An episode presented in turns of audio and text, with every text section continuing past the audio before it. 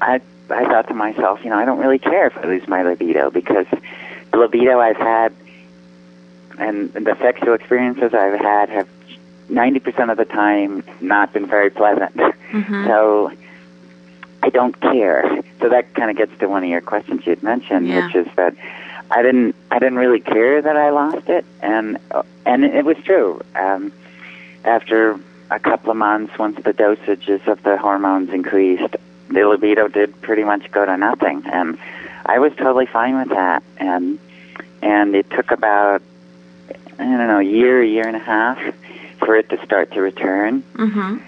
And when it returned, and I uh, all I can do is like use a geographical metaphor. Mm-hmm. Is that when it when it re- it went underground and when it returned, when it came back up above ground, it was in a different spot. it just felt different somehow.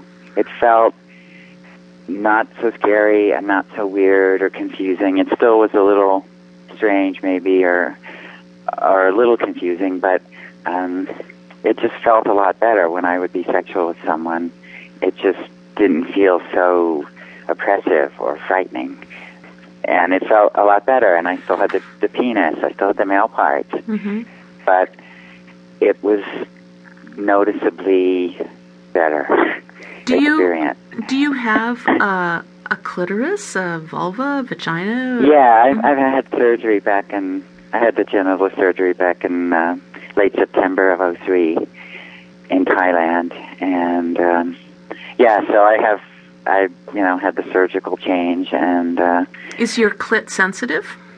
oh yes, it's fully orgasmic. It, you know, purrs like a Ferrari.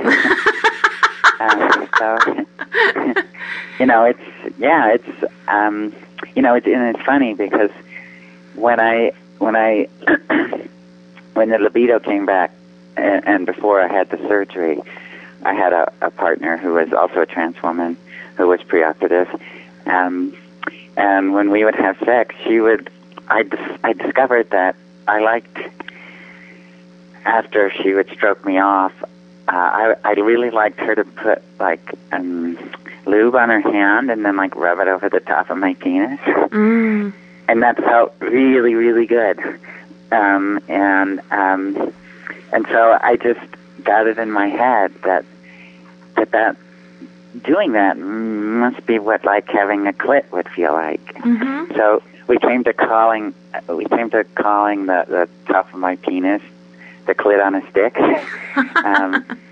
because that's how I thought. I mean, it felt it didn't. I don't think most guys most guy guys would like that or do that or think of doing that, Mm-hmm. but I did and I liked it and and uh, kind of confirmed for me that I really did want to have the surgery